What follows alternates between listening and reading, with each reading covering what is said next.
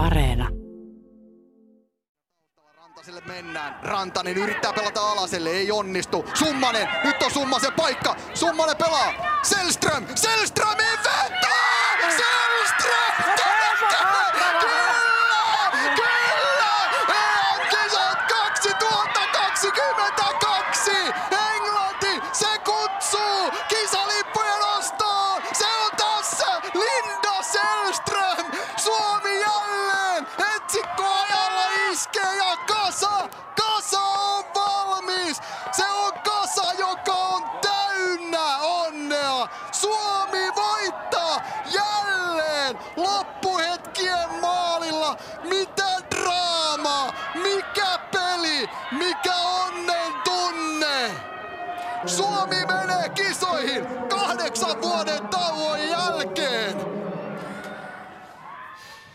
Ai, tuota se riemu kuulostaa, kun EM-kisapaikka varmistuu ja millä tavalla se varmistuikaan.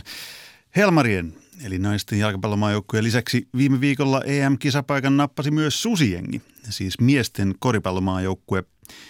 Mikä näitä kahta Helmareita ja Susiengiä yhdistää? No ensinnäkin tietysti se, että Suomen kansainvälinen urheilumenestys nojaa vahvasti palloilulajeihin, mutta jos tuota kysymystä katsoo vähän laajemmin, löytyy Helmareilta ja Susiengiltä yksi merkittävä yhteinen tekijä, nimittäin koulu. Valtaosa Helmarien pelaajista ja Susiengin pelaajista ovat kulkeneet polun, jossa koulu- ja urheiluura on onnistuneesti yhdistetty. Tätä yhtälöä kutsutaan ammattikielellä kaksoisuraksi. Ja siitä puhutaan tänään urheiluulluissa. Siivittääkö sivistys parempaan urheilumenestykseen vai onko koulun pääasiallinen tarkoitus turvata urheiluuran jälkeinen elämä? Miten koulun ja urheilun voi parhaiten yhdistää? Tervetuloa keskustelemaan urhean toimitusjohtaja Simo Tarvonen Kiitos. ja Palloliiton huippujalkapallopäällikkö myös DJ-urastaan radiossa tunnettu Marianne Miettinen. Kiitos. Ennen kuin syöksytään tuohon päivän teemaan, niin pakko palata tuohon alun selostushehkuun, jossa Matti Härkönen koetteli äänijänteitä oikein kunnolla. Marini Miettinen, tuliko tippa silmään, kun Helmarit kaato Portugali viime hetken maalilla lisäajalla, No. EM-kisapaikka. Ensin mä huusin niin, että mun ääni meni ja se on edelleen vähän siitä käheä. Ja sitten sen jälkeen, kun mä laitoin Tinne-Rikka Korpelalle viestin kapteenille, niin siinä vaiheessa ääni murtui ja tippa tuli linssi ja nyt se tulee uudestaan. Ää, Matti Härkönen kyllä on mahtava Suomen jalkapallon sinivalkoinen ääni ja siellä oli vielä Mäkelärinteen urheilulukion alumni Roosa Lappiseppälä ko- kommentaattorina. Eli siinä mielessä tämä liittyy hyvin aiheeseen, mutta ihan fantastinen fantastinen juttu ja tosi tärkeä suomalaiselle jalkapallolle. Me ollaan ensimmäistä kertaa isojen maiden joukossa. Meillä on naiset ja miehet kisoissa. Simo Tarvonen, saat pääkaupunkiseudun urheiluakatemian, eli Urhean toimitusjohtaja. Sulla on pitkä valmennus, opetushistoria Suomen suurimmassa urheilulukiossa, eli Mäkelärinteessä, Märskyssä, niin kuin sitä kutsutaan.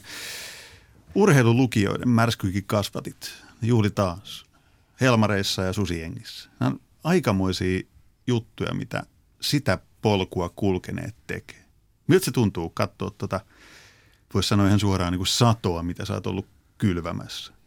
No sitä satoa on varmaan ollut kylvämässä tosi moni muukin ihminen, mutta onhan se niin kuin upea tunne siitä, että kun mekin ollaan pitkään tehty vuosikymmeniä tätä työtä, niin uusia uusia nuoria urheilijoita, jotka on aikanaan siihen aika nuorena tulleet vähän paita märkänä hiestä ottamaan lukiopaikkaa ja sitten 50, 15 vuoden päästä ne on tuolla maailman tähtiä, niin on siinä, on se hieno, hieno tunne ja tietysti yhtä hieno tunne on aina, kun tapaa entisiä oppilaita, vaikka eihän maailmanmestareita oiskaan. Että kyllä se kuitenkin se, että urheilijoista kasvaa tasapainoisia ihmisiä ja heillä on niin mahdollisuus sit omaa potentiaalia eri elämänalueilla toteuttaa, niin se kai on meidän niin se ykkösjuttu.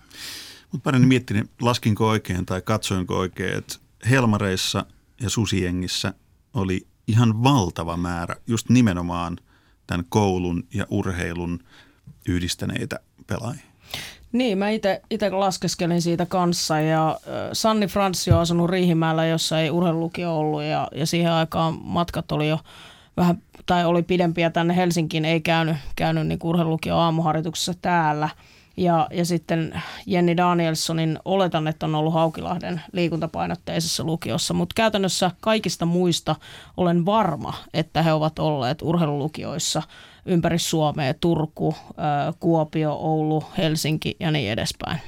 No mistä se kertoo? Eli onko se vähän niin kuin, että nyt urheilulukiot voi mainostaa itseään tästä eteenpäin, että jos haluat kansakunnan kaapin päälle ja juhlituksi urheilusankariksi, tule meille opiskelemaan. No jos mä otan tuosta hyvästä kuvailmasta kiinni, niin mä näkisin, että siinä on niin kuin kaksi tärkeää asiaa. Toinen on ensinnäkin se, että lajiliitot, lait ovat löytäneet ne potentiaaliset nuoret urheilijat, jotka haluavat tavoitella sitä huippua. Ja sitten toinen asia siinä on kyllä ihan keskeinen, että kun nämä potentiaalit on siellä, niin se valmennus ja se arjen kokonaisuus on niin laadukas, että se mahdollistaa tämän. Että nämä nuoret ei toisaalta pala loppuun, he osaavat yhdistää, käyttää aikansa fiksusti urheiluun ja opiskeluun. Tai toisaalta sitten se ei ole niin löysää, että se ei ikään kuin vie siihen menestykseen. Siinä on löydetty hyvä tasapaino. Ja kun tämä kokonaisuus löytyy, niin sitten ollaan aika pitkällä. Mutta sitten siinä on vielä ikään kuin se seuraava vaihe, missä mun mielestä – nyt naisten jalkapallossa tehdään erinomaista työtä ja mihin HBA-ohjelma esimerkiksi koripallossa, kun se kasvattaa, on se, mitä tapahtuu sen lukion jälkeen. Eli pyritään ohjaamaan näitä pelaajia vielä siihen seuraavaan ympäristöön, missä se pelaajan kehitys edelleen jatkuu. Se ei pysähdy siihen 19-20 ikävuoteen. Mä olen miettinyt, kun sä oot seurannut noita Helmarien sankaripelaajia, jotka Suomen johdatti kahdeksan vuoden tauon jälkeen EM-kisoihin, niin sä oot seurannut heitä todella pitkältä matkalta. Niin kun nyt mietitään tätä meidän tämänkertaista teemaa, niin kuin koulun ja urheilun yhdistäminen, niin mitä käytännössä se on niin kuin tuonut hyvää niille, jotka nyt sit menestystä Suomelle tuo se, että he on päättäneet yhdistää tai pystynyt yhdistämään sen koulun ja urheiluuran tavoittelemisen? No naisten jalkapallossa niin meillä on vasta viimeiset muutamat vuodet on ollut sellaisia, että seurat on pystynyt itse palkkaamaan päätoimisia tai puolipäivätoimisia valmentajia. Ja, ja sitä ennen urheilulukio on mahdollistanut laadukkaat aamuharjoitukset siellä koulun, koulun, kouluajan sisällä laadukkaassa ryhmässä, jossa on muita saman motivaatiotason ja, ja niin kuin potentiaalitason omaavia pelaajia ja, ja ammattivalmentajia. Ja tästäkin ryhmästä esimerkiksi, jos ajatellaan sitä vähän niin sanottu kokeneempaa kaartia, niin Linda Selström, Tuija Hyyrynen on, itse on valmentanut Tuija Hyyrystä Mäkelärin teurelukiossa silloin aikoinaan, niin he eivät olisi omassa seuraarjessaan saanut näitä lisäharjoituksia. Ja joskus laskin, että noin 90 harjoitusta vuodessa oli siihen aikaan pelkästään lukukaudessa niin lisäharjoituksia lukioiden aamussa. Ja, ja ne oli tosi tärkeitä näille nuorille pelaajille henkilökohtaisen kehittymisen näkökulmasta, mutta myöskin niin kuin Simo kuvasi, niin, niin ylipäätänsä sen urheilullisen ympäristön ää, osalta ja, ja muiden saman tasosten urheilijoiden kanssa toimimisesta. Tämä menee ehkä nyt vähän liian, kun mä mietin omia sanoja, niin menee ehkä vähän liian se urheilulukio hehkutuksen puolelle. Mutta kun mä kuuntelen teidän, jotka olette sitä urheilun ja koulun yhdistämistä kauan läheltä seuranneet, niin tuli mieleen kysymys, että ilman niin kuin urheilulukioa, niin naisten jalkapallo esimerkiksi, niin juhlittaisiko Suomessa nyt EM-kisapaikka? Niin, ei voi tietää, mitä sitten olisi löytynyt tilalle. Mut tuli mutta, mieleen siitä, niin, mitä sanoit äsken, niin. että miten ne olosuhteet oli vielä ihan jokunen vuosi sitten sitä, että aamulla ei voinut treenata, jos et sattunut olemaan urheilulukiossa. Kyllä.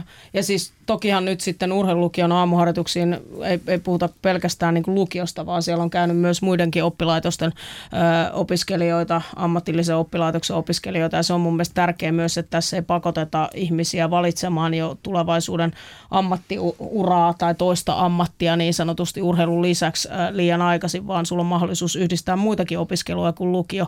Mutta ehkä, ehkä niin kuin karrikoidusti, niin varmasti se tavallaan voi olla näin, koska meidän resurssit ei ole ollut samaa tasoa naisten liikajoukkueessa, kun se on ollut vaikka veikkausliikajoukkueessa. Ja se määrä, harjoittelun määrä laadukkaassa ympäristössä ja sekä vielä sit niin, että se on yhdistetty siihen kouluun ja opiskelun järkeviin aikoihin, järkevissä tilanteissa sä pystyt harjoittelemaan, sä pystyt tekemään kokeita ja maajoukkueen leirien aikana, kaikki se yhteistyö, mitä siellä on, ei pelkät ne harjoitukset, niin hyvin todennäköistä on, että ei välttämättä oltaisi.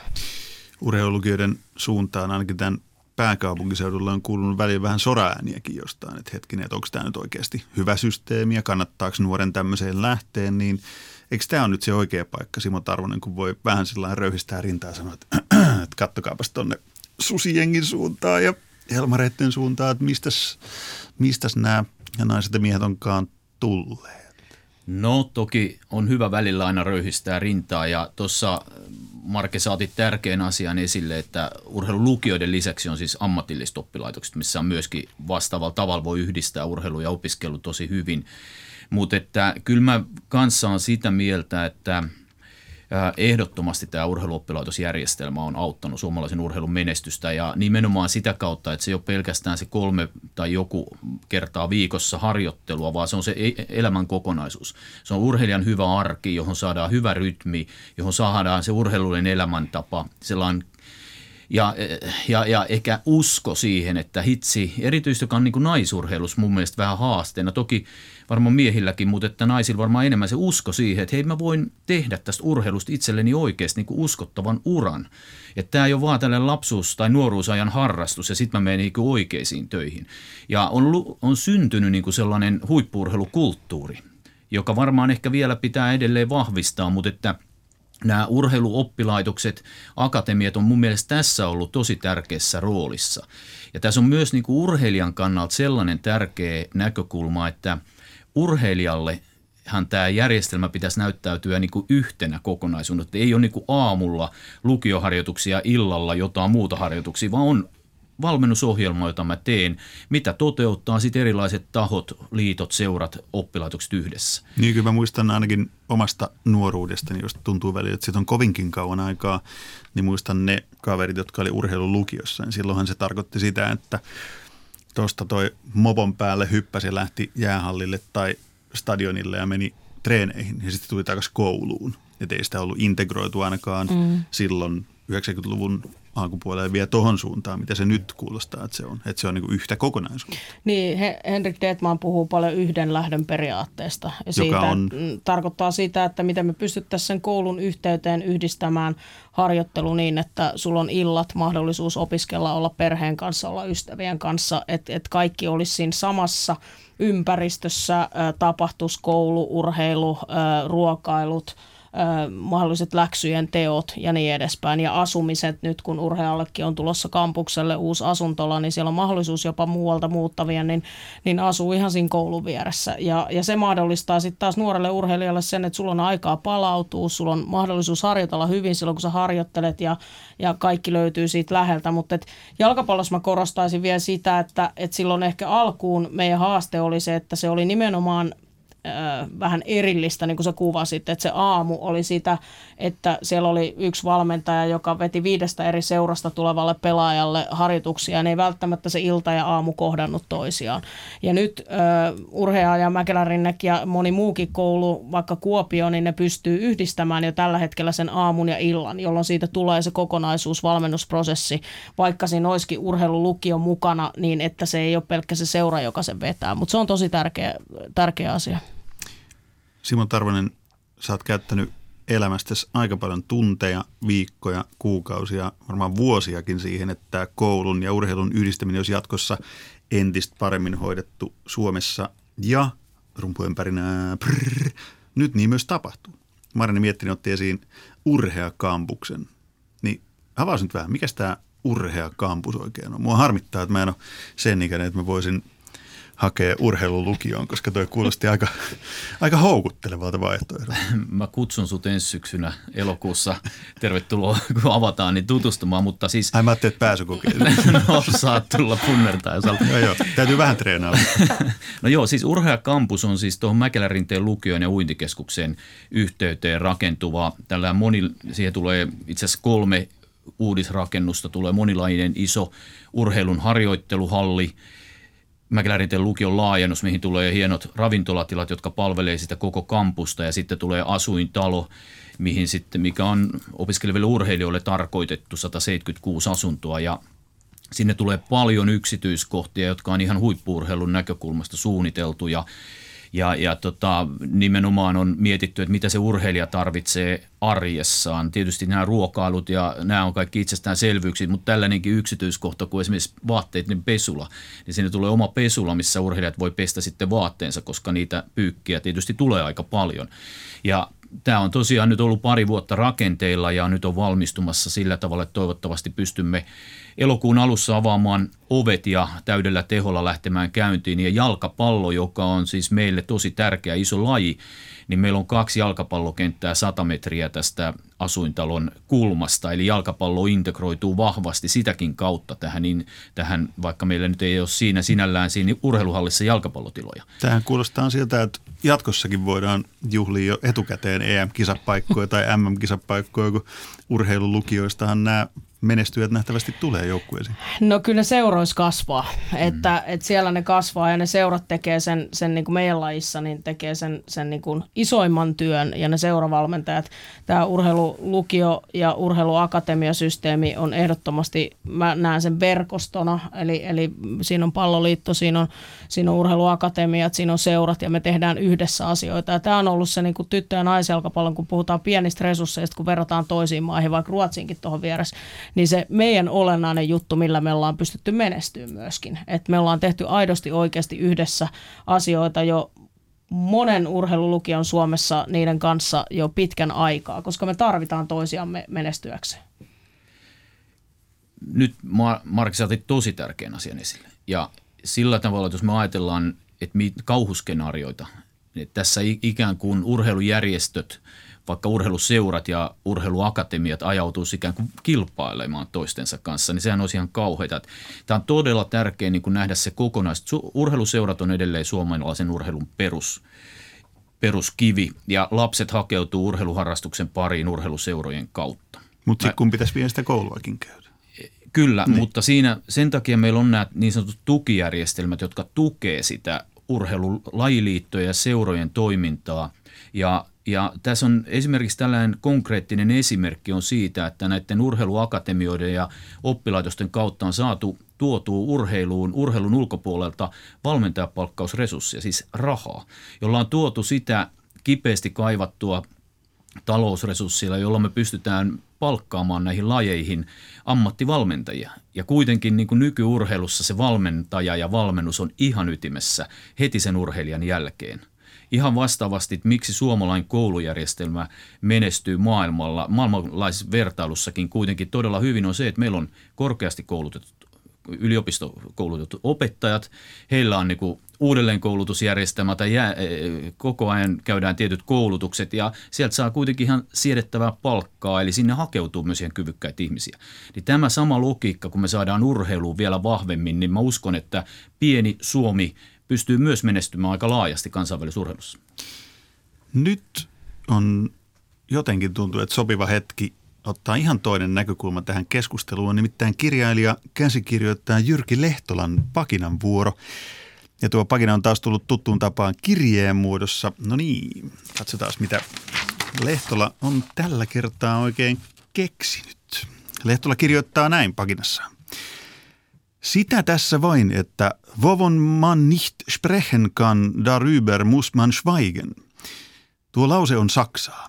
Se ei tarkoita, saisiko lisää makkaraa ja olutta tai edes olutmakkaraa. Se ei tarkoita edes, että tehdään parhaamme ja katsotaan mihin se riittää, eli MOT, lause ei tarkoita mitään eikä saksaa tarvitse kenenkään osata. No entäs tämä? Mesen, Vaska, Pesa, Vyjedga ja Pinega ovat Vienanmereen laskevia jokia. Entä sitten? Olkoot ihan keskenään. Järjestetäänkö Vienanmeressä urheilukilpailuja? Onko siellä hotellia, jossa on baari? Ei. Eli maantiedollakaan ei tee mitään. Miksi sitten viime aikoina on susijenginä Helmareiden menestyksen johdosta alettu taas valehtelu siitä, että sitoutunut koulunkäynti auttaa myös urheilumenestyksessä? Pelkkää sattumaa, jos näin on. Saksa on paskamaa, niin kuin jo Seppo Räty tiesi, ja kaikki muu on turhaa tietoa. Näin kirjoittaa pakinassaan Jyrki Lehtola ja jatkaa. Mitä urheilija ylipäätään tekee tiedolla, josta ei ole suoraa hyötyä urheilulle? Häiritsee vain keskittymistä, kun kesken pelin alkaa luetella päässään Saksan sivujokia. Ja missä on tasa-arvo, josta niin paljon nykyään puhutaan? Mihin on unohdettu ne urheilijat, joille tiedoksi riittää sananlasku, kai niilläkin on jotain oikeuksia? Ja jos urheilijoiden on hyvä opiskella, saisiko tasa-arvon nimissä nähdä parin läskin sosiologian professorin 40 punnerusta minuutissa nyt? Niinpä Tasa-arvo, opiskelu, asioiden tietäminen, ne ovat hetkellisiä muoti-ilmiöitä samaan tapaan kuin ilmastonmuutos, naisten äänioikeudet ja salaatti. Muoti-ilmiöiden jälkeen palataan aina turvalliseen arkeen ja ymmärretään, että urheilija tarvitsee menestyäkseen vain kolme asiaa. Alkoholin, metsän ja yksinäisyyden. Näin kirjoitti Pakinassa kirjailija, käsikirjoittaja Jyrki Lehtola Simon Tarvonen ja Marianne miettinyt, minkälaisia ajatuksia herätti. Mä huomasin, että mulla oli aavistuksen vaikeuksia lukea tuota menettämättä pokeria, mutta no, selvisin. Mulla herättää tarina nimeltä Emma Koivisto. Simo voi jatkaa tätä kohta, mutta mä tiedän, että Emma Koivisto on sanonut, että hän pystyy pelaamaan jalkapalloa paremmin, kun hän opiskelee. Mihin tämä Emman väite perustuu? No Emma väite perustuu siihen, että niin kuka tahansa meistä tietää sen, että jos sä teet 24 tuntia jotain asiaa, niin jossain vaiheessa sun pää hajoaa. Ja, ja tota se, että sä sä opiskelet, niin se tuo vastapainoa sille urheilulle ja, ja hän myöskin ajattelee omaa elämäänsä varmasti jalkapallouran jälkeen ja tietyllä tavalla luo varmaan turvallisuutta siihen jalkapalloon tämän hetken pelaamiseen, jos tulee loukkaantumisia ja muuta. Mutta myöskin sitten, nyt ollaan etäajassa, mutta myöskin se, että sulla on elämässä muita ihmisiä kuin urheilijoita ja sä tapaat muita ihmisiä ja sulla on välillä vähän erilaisia keskusteluaiheita. Simo tietää siitä, siitä, miten Emma nyt on rakentanut kaksoisuraopiskelua, eli hankkeenissa, eikö tee? Joo. Aa, nyt mm. tulee se muoditermi, minkä mä opiskelin, kaksoisura. Nyt voitte kertoa, mitä se tarkoittaa, mutta Simo Tarvonen, kerro ensin, mitä ajatuksia heräs Lehtolan pakinasta. no nämä on kyllä vauhdikkaita pakinoita, näitä on hauska kuunnella.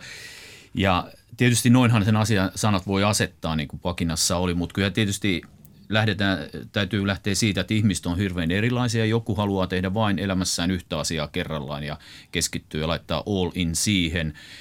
Urheilu vaan tuppaa olemaan vähän sellainen ammattista, niin kuin aika harvas lajis voi tehdä ihan eläkeikään saakka. Jos ajatellaan, että eläkeikä on siellä 60 ikävuoden jälkeen, niin siinä mielessä urheilijalle voi olla niin kuin järkevää, että jotain ajatuksia on myös, mitä tapahtuu sen oman urheiluuran jälkeen, vaikka pystyisi ansaitsemaan miljoonia miljoonia rahaakin sillä urheilulla, niin sekään ei vielä tarkoita, että elämään tulisi sisältöä sitten, kun se urheiluura päättyy. Ja kyllä tämä sillä niin vastuullisuuden näkökulmasta on tosi tärkeää, että me tarjotaan ainakin nuorille urheilijoille se mahdollisuus, että sä voit samaan aikaan urheilla ja opiskella ja rakentaa niin kuin sit elämää aika kestävälle pohjalle. Ja täällä ei ole mitään tässä ei ole mitään pois siitä, että ei koko ajan laittaisi ihan kaikkea niin kuin siihen urheiluun. Ja joku haluaa tehdä sen vain ja urheilla, mutta aika monet mä oon nyt, tunnen aika paljon urheilijoita henkilökohtaisesti eri lajista, niin aika monet tulee, siis ihan tuolla maailman huipulla, niin tulee sanomaan, että on se, on, on niin kuin tarvii, niin kuin Marke kuvasi tuosta Emma Koivissa, tarvii vähän niin kuin jotain muuta. Ja se, se voi olla ihan ajatuksellisesti, joku ajattelee, että mä haluan kehittää itseni monipuolisesti ja se auttaa mua myös menestymään silloin urheilussa. Tai sitten se luo sitä selkänojaa ja eläketurvaa siihen, että kun tämä ura päättyy, niin mulla on jotain muuta. Ja ainakin eikö, eikö kannattaa kieliä niin, opiskella. Kyllä, kyllä. Mutta mä palaan tuohon Jyrki Lehtonen pagina yhteen kohtaan, mikä oli ihan, ihan niin ajatuksia herättävä. Mitä urheilija ylipäätään tekee tiedolla, jos teille suoraan hyötyä urheilulle? Okei, uran jälkeen, se on asia erikseen. Mutta vähän vielä karrikoiden, että sun pitää opiskella ne samat kissan luut ja avaruusaluksen rakenne ja Saksan sivujoet ja kaikki muut, niin eikö nyt kannattaisi kuitenkin satsata sit sekin aika siihen urheiluun? No kuinka monelle meillä, meistä niillä on muutenkaan ylipäätänsä hyötyä no, sitten niin kuin loppu, elämän totta, loppuvaiheessa. Niin. Ja siitä voidaan tehdä niin, toinen ohjelma. Niin, ja, ja tota, mutta siis äh, meillähän on semmoinen hieno tapa, kun me nuorten maajoukkoiden kanssa ollaan eri maissa, aina pelataan EM-karsintoja, niin, niin aina se maa, missä me ollaan, niin me opetellaan siitä maasta jotain porukalla. Ja me hyödynnetään myös noita tilaisuuksia siihen, että niille jäisi muutakin mieleen siitä, kuin se hotelli ja lentokenttä ja jalkapallokenttä. Ja tutustutaan nyt... sen maan historiaan historiaan, sieltä tulee jotain tehtäviä, sketsejä, tiimi, tiimitehtäviä, maan, mantsaa, tap, maan tapoja, kaikkea ja, ja kieltä ehkä ja sitä kautta yritetään sivistää näitä pelaajia myös monipuolisesti. Eli ei ollut se, että tämä saksankielinen lause, niin kuin Jyrki Lehtola pakinassa, Wovon man nicht sprechen kann darüber, muss man schweigen. Että se ei tarkoita, saisiko lisää makkaraa ja olutta tai edes olut makkaraa. Joo, juuri näin. Joo, tässä on ehkä hyvä nyt ajatella niitä, että opiskelu ei ole ehkä pelkästään ulkoopettelua ja nimien mm. opettelua, ja, vaan opiskeluhan on itsensä kehittämistä ja sehän on tällaisen yleistiedon, se on yleissivistystä, jota varmaan nykymaailmassa kaivataan paljon. Ja, ja se on myöskin sitä, että olen jostain lukenut, että ajatteleva urheilija on usein se, joka menestyy myöskin. Eli kyllä niin kuin urheilijan kannattaa harjoittaa myös kognitiivisia taitojaan. Taisi olla se mun seuraava kysymys, Joo. että onko sivistynyt urheilija parempi urheilija? Mä uskon, että on. Ja, ja monissa lajeissa, jos ajatellaan jalkapalloakin, niin se on hyvin logiikoihin perustuva peli. Siellä on myös vaaditaan matemaattisia taitoja, sieltä ha- tar- vaaditaan hahmotuskykyyn liittyviä taitoja ja niin edespäin. Niin ihan varmasti siitä opiskelusta on myös hyötyä. Niin ja aina tässä palataan peruskysymykset, ihmiset on erilaisia ja monella tavalla voi menestyä, mutta kyllä mä niinku, jos yleise, haluaisi pikkasen nyt yleistää, niin kyllä mä niinku ylipäätään pidän hirveän tärkeänä sitä, että ihmiset sivistää itsensä. On se sitten pianonsoittajasta kyse tai huippuurheilijasta kyse, koska niin kuin sä nyt kuvasit, niin kyllä huippuurheilu nykypäivänä on niin kovaa, että kyllä siellä niin kuin vaaditaan monenlaisia taitoja. Ja sitten täytyy muistaa myös se, että urheilijan uraan niin kuin ohjaa paljon myös se kentän ulkopuolella tapahtuva mm. toiminta. Miten sä pärjäät pukuhuoneessa, miten sä pärjäät sopimusneuvotteluissa, miten sä pärjäät median kanssa ja niin poispäin. Ja, ja kyllä tämä kaikki niin kuin on urheilija, aina on kyse siitä urheilijan elämän kokonaisuudesta. Ja se, se on enemmän kuin se 90 minuuttia futista. Mm. Otetaan se kaksoisura muuten, mm. joku konkreettinen esimerkki siitä tähän väliin, ettei se unohdu. Niin, no tuossa oli Hel- Emma Helmareista. Koivistosta puhuttiin äsken, eli, eli tota, hän äh, suorittaa tällä hetkellä pelaa Englannissa ammattilaisena ja, ja tota, suorittaa hankkeniin jatko-opintoja, eikö näin? Joo, kyllä. Ja siinä, mä, on, siinä on vähän tekemistä. Joo, mutta musta on niinku hienoa se, että nyt kun jalkapallossa, erityisesti poikien puolella, niin on paljon tapahtuu tätä, että 15-16-vuotiaana siirrytään ulkomaalaisiin akatemioihin, niin äh, tota, ottaa vaikka Mikael Soisalo – joka tuli 2014 Mäkelärinteeseen, niin kirjoitti nyt joulukuussa ylioppilaaksi. On pelannut pitkään ulkomailla akatemiassa, ajaa isolla Mersulla, oli ajanut sinne johonkin, oliko se belgialaiseen vai hollantilaiseen kouluun puhumaan oppilaille ja kertoi, että hän opiskelee. Ja oppilaat oli sanonut, että miksi sun tarvii opiskella, sä oot noin rikas, että sulla on noin iso Mersu. Sanoi, että tämä on niin tärkeä juttu, että hän hoitaa tämän koulun loppuun. Ja meillä on tällaisia tapauksia muitakin ja Thomas, äh, Daniel Sonesi mm. ja Joel Pohjanpalo on lähteneet kesken lukion ulkomaille, tehneet lukion loppuun. Aika hyvää futista pelaa kuitenkin. Mm. Et se ei ole varmaan niin kuin siitä futiksesta pois.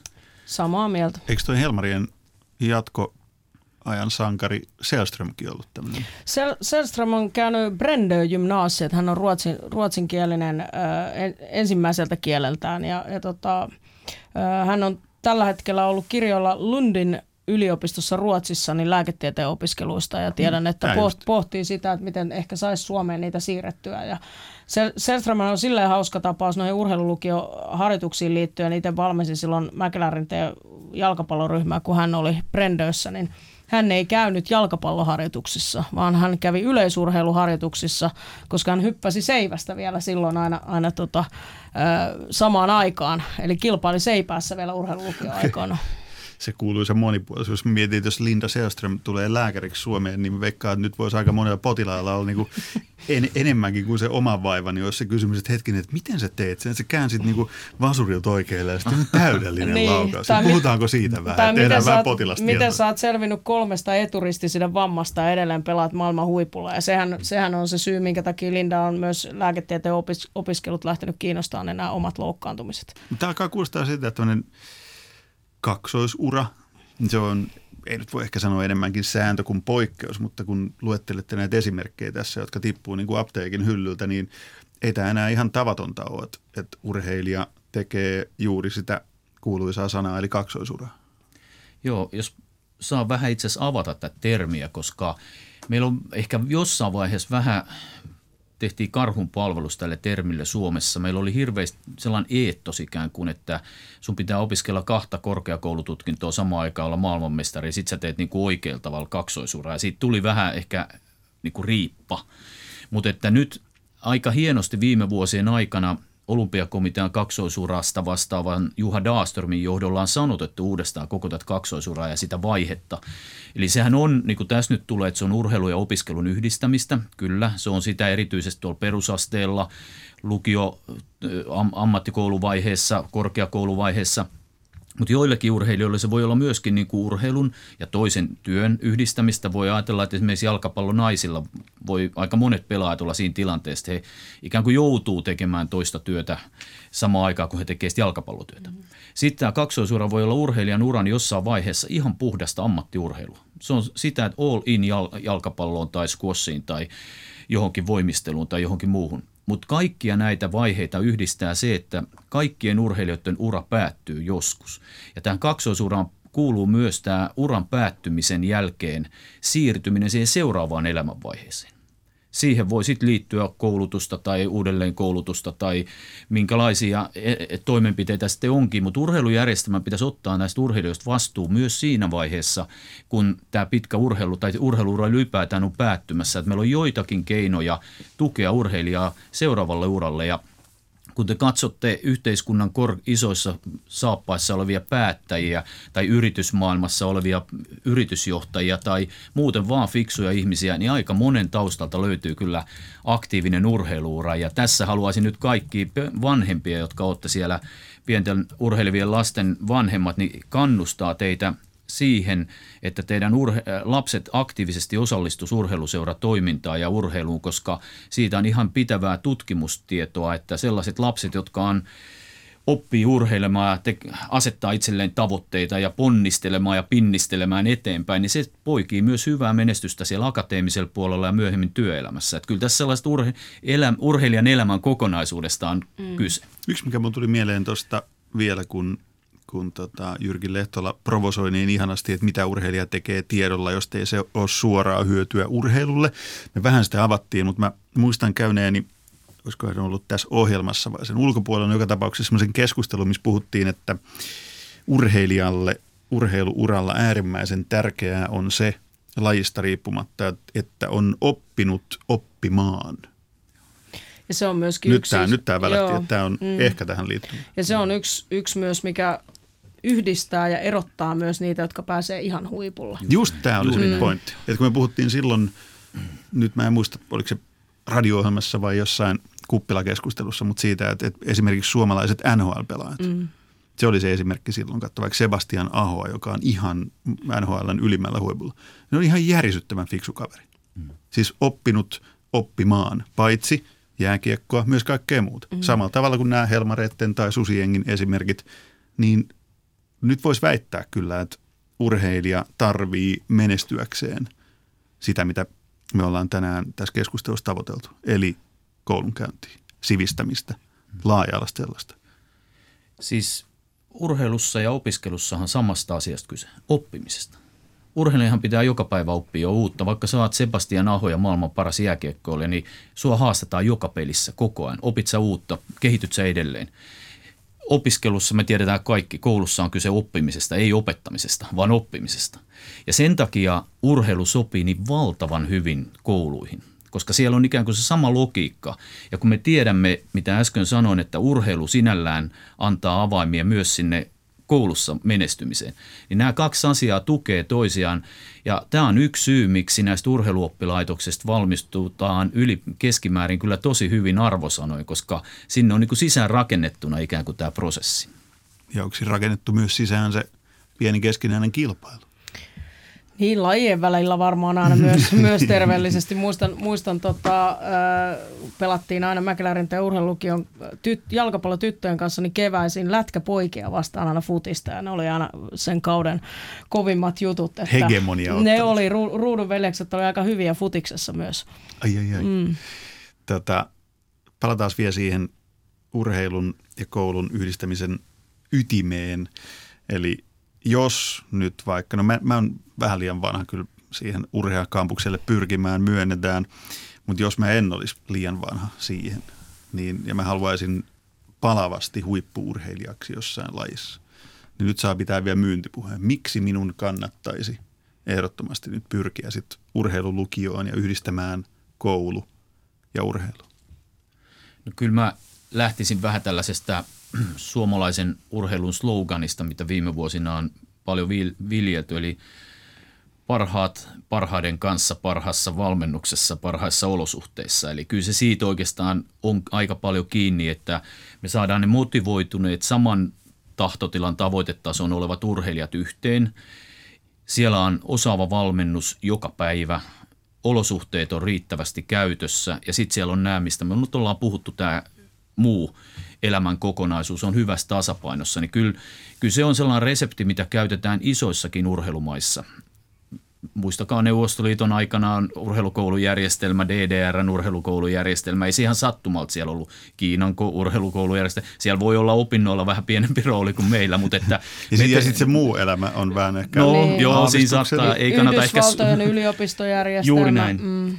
Että eihän näitä voi tietysti yksi yhteen verrata, mutta ei se sattumaa, että myös muissa isoissakin urheilumaissa on nojattu tähän koulujärjestelmään aika vahvasti. Niin kyllä mm-hmm. tästä niin kuin syntyy sellainen kokonaisuus. Mä ehkä tuosta kampuksesta sanoisin tästä urheakampuksesta sellaisen asian, että tässä on niin kuin erilaisissa huippuurheilumietinnöissä vuosikymmeniä päädytty sellaiseen lopputulemaan, että pääkaupunkiseudulle Suomessa pitäisi saada vahva urheilukeskittymä – No nyt se on vihdoin tulossa, joka on tosi hieno juttu. Ja mä toivon niin kuin sitä, että tämä olisi sellainen omanlainen suunnannäyttäjä suomalaiselle urheilupaikkarakentamiselle ja koko urheilun tekemiselle, että me saataisiin näihin isoihin kasvukeskuksiin, missä on nämä opiskelumahdollisuudet, korkeakoulut, paljon lapsiperheitä, nuoria, tällaisia keskittymiä – ja mä, mä just Tampereen, juttelin tuonne Tampereen suuntaan, niin sinne on suunnitteilla samanlainen ja toivotaan, että muutaman vuoden päästä myös sinne tulee tällaisia juttuja, koska sitä kautta me saadaan niin kuin laajemmin suomalaisia nuoria tällaisen tavoitteellisen urheilun pariin.